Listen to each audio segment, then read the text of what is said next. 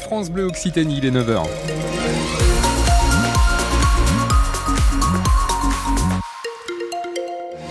Dans le ciel, tout va bien, c'est mieux aujourd'hui, hein, côté euh, prévision météo, beaucoup mieux qu'hier. On fait le point à la fin du journal présenté par Mathieu Ferri. Sur la route, tout va bien.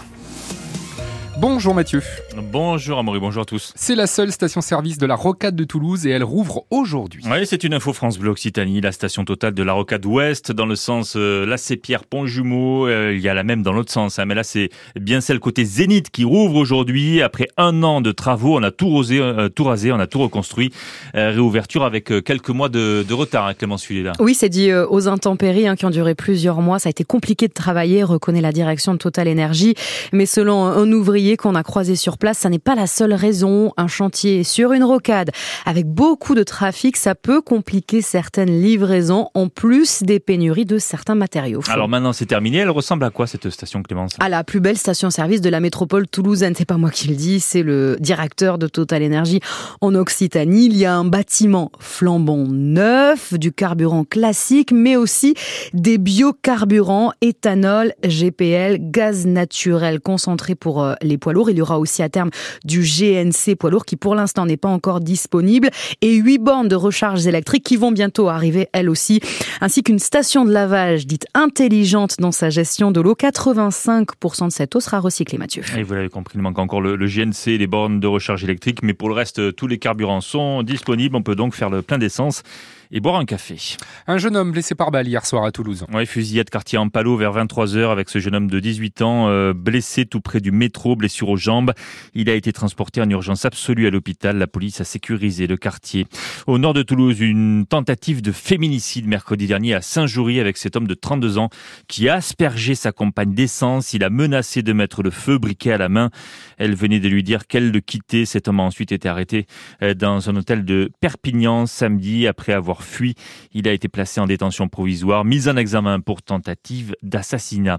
Le procès A Z F débute aujourd'hui à Paris. A Z F, du nom d'un groupe qu'on pensait terroriste au début des années deux mille. Rien à voir donc avec l'explosion de l'usine de Toulouse. Un groupe qui menaçait de faire exploser des bombes placées sous des voies ferrées. Il y avait demande de rançon, une menace prise très au sérieux à l'époque. Mais A Z F n'avait rien de terroriste. Il s'agissait en fait d'un chef d'entreprise et d'une employée qui sont donc jugés à partir d'aujourd'hui. Autre procès à Paris, celui des attentats de Trèbes et Carcassonne. Oui, quatre morts en deux mille dix-huit, dont le Colonel Beltrame dans le Super-U de Trèbes. La cour d'assises est plongée en ce moment dans les interrogatoires des sept accusés. Le terroriste, lui, a été tué dans l'assaut du G I G N et aujourd'hui, c'est son ancienne compagne qui est entendue, Marine Péquignot, qui avait tout juste dix-huit ans au moment des attentats. Charlotte Piré. Elle est encore une adolescente, quinze ans, lorsque Radouane Lagdim devient son petit ami, le premier. Elle, éducation catholique, enfance sans histoire, mais dont la maladie d'un oncle fait vaciller l'équilibre familial. L'adolescente se doute déjà que ce petit ami à la longue barbe et aux idées radicales risque de déplaire à ses parents. Alors elle le rejoint la nuit, en cachette, en passant par la fenêtre. En mars deux mille dix-sept, deux mois après avoir été détectée par les services de renseignement sur ses publications pro-État islamique sur les réseaux sociaux, elle est fichée S, nourrit des projets de départ en Syrie, au point que sa mère fait enregistrer une opposition à sa sortie du territoire. Elle a alors dix-sept ans. À dix-huit ans, c'est au cri d'Allahu Akbar qu'elle accueille les forces de l'ordre venues l'interpeller quelques heures après les attentats de Trèbes et Carcassonne. Aujourd'hui, l'accusée a vingt-quatre ans, longs cheveux ondulés, boucles d'oreilles apprêtées. Elle entend s'expliquer sur cette idéologie djihadiste dont elle se dit totalement détachée désormais, presque un modèle en la matière d'ailleurs, si l'on en croit les professionnels de la déradicalisation qui l'accompagnent et doivent témoigner eux aussi. Téléconseillère à Marseille, elle comparaît libre, mais encourt à cette audience jusqu'à trente ans de réclusion. Merci Charlotte Piré. Dans le reste de l'actualité, on passe au foot avec trois mille supporters du T F C au Portugal jeudi soir. Ouais, parcage visiteur plein pour le match de Toulouse au Benfica Lisbonne. C'est jeudi soir, donc vingt et une heures à l'Estadio da Luz, seizième de finale aller de la Ligue Europa.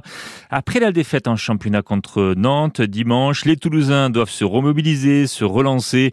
Le capitaine Vincent Sierro espère d'ailleurs revivre les mêmes émotions que lors de la phase de groupe européenne, avec notamment la belle victoire contre Liverpool. La Coupe d'Europe, c'est, c'est quelque chose de magique et c'est une grande équipe, un grand club dans un magnifique stade. Donc, euh, ce sera qu'une grande, grande performance de notre part qui permettra de, d'obtenir peut-être un résultat positif. Bien sûr qu'on y croit. On, on sait qu'on a, on a répondu présent au premier tour justement en Europe contre des très bonnes équipes.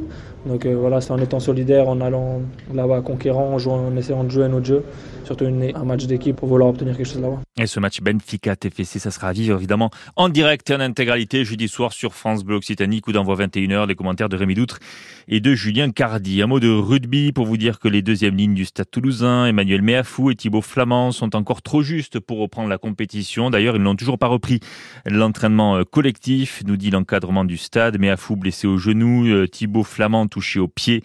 Le Stade Toulousain qui reçoit Oyonnax samedi dix-sept heures, retour du top quatorze à Ernest Wallon. Le Stade qui ne pourra pas compter non plus sur six internationaux toulousains qui sont protégés dans le cadre d'une convention entre la Fédération française et la Ligue nationale de rugby. Bon, Amaury, le ciel se dégage aujourd'hui, hein. Oui, et c'est une belle journée eh bien qui s'annonce. En tout cas, c'est ce que nous dit Météo France. C'est beaucoup mieux aujourd'hui qu'hier. cinq degrés en ce moment même sur Toulouse, un degré à Rodez seulement, trois pour Tarbes et Foix, quatre à Albi, Auch et Montauban et cinq à Cahors. Pas de pluie et surtout pas de vent, parce que bon, vous avez dû le sentir hier. C'est la bonne nouvelle, pas de pluie, pas de vent, quatorze au meilleur de, de l'après-midi.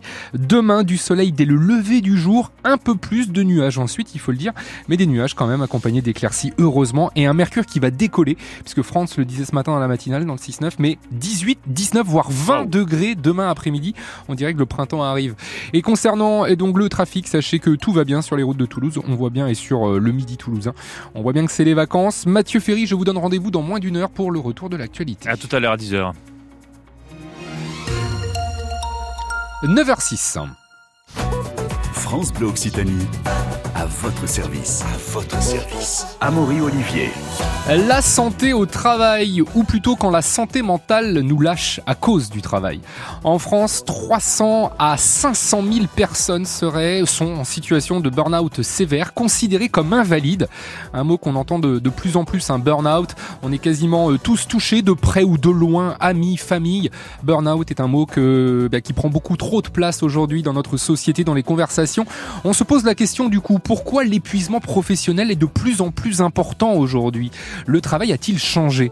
Sommes-nous moins prêts à accepter des charges et des tâches toujours plus importantes ? On pose la question ce matin et nous voulons avoir vos expériences, vos témoignages, que vous ayez été touchés directement ou de manière indirecte par le burn-out, par la souffrance au travail. zéro cinq trente-quatre quarante-trois trente et un trente et un. zéro cinq trente-quatre quarante-trois trente et un trente et un. À votre service. Avec nous, Pascal Dion, thérapeute formé à la thérapie systémique et à la psychanalyse. Bonjour Pascal. Bonjour Amaury.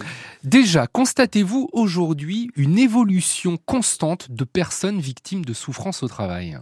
Je pense que c'est indéniable. Aujourd'hui, on a, bon, si je regarde les chiffres diffusés par l'Organisation mondiale du travail et qui parlent de la France, on est quand même sur entre deux virgule cinq millions et trois millions de personnes qui pourraient souffrir au travail et qui seraient proches donc d'un burn-out. Proche, oui, proche, proche d'un burn-out. Ouais, vous l'avez dit tout à l'heure, hein, les, les trois cents à cinq cent mille personnes qui sont considérées comme burn-out sévère peuvent en effet euh, malheureusement arriver dans un état d'handicap, hein, déclaré donc par la médecine du travail et par les psychologues du travail dans un état de, d'handicap euh, lourd en effet. Est-ce qu'on peut dire qu'aujourd'hui, les personnes ont beaucoup plus de mal à accepter une souffrance psychique qu'une souffrance physique ? Parce que le travail...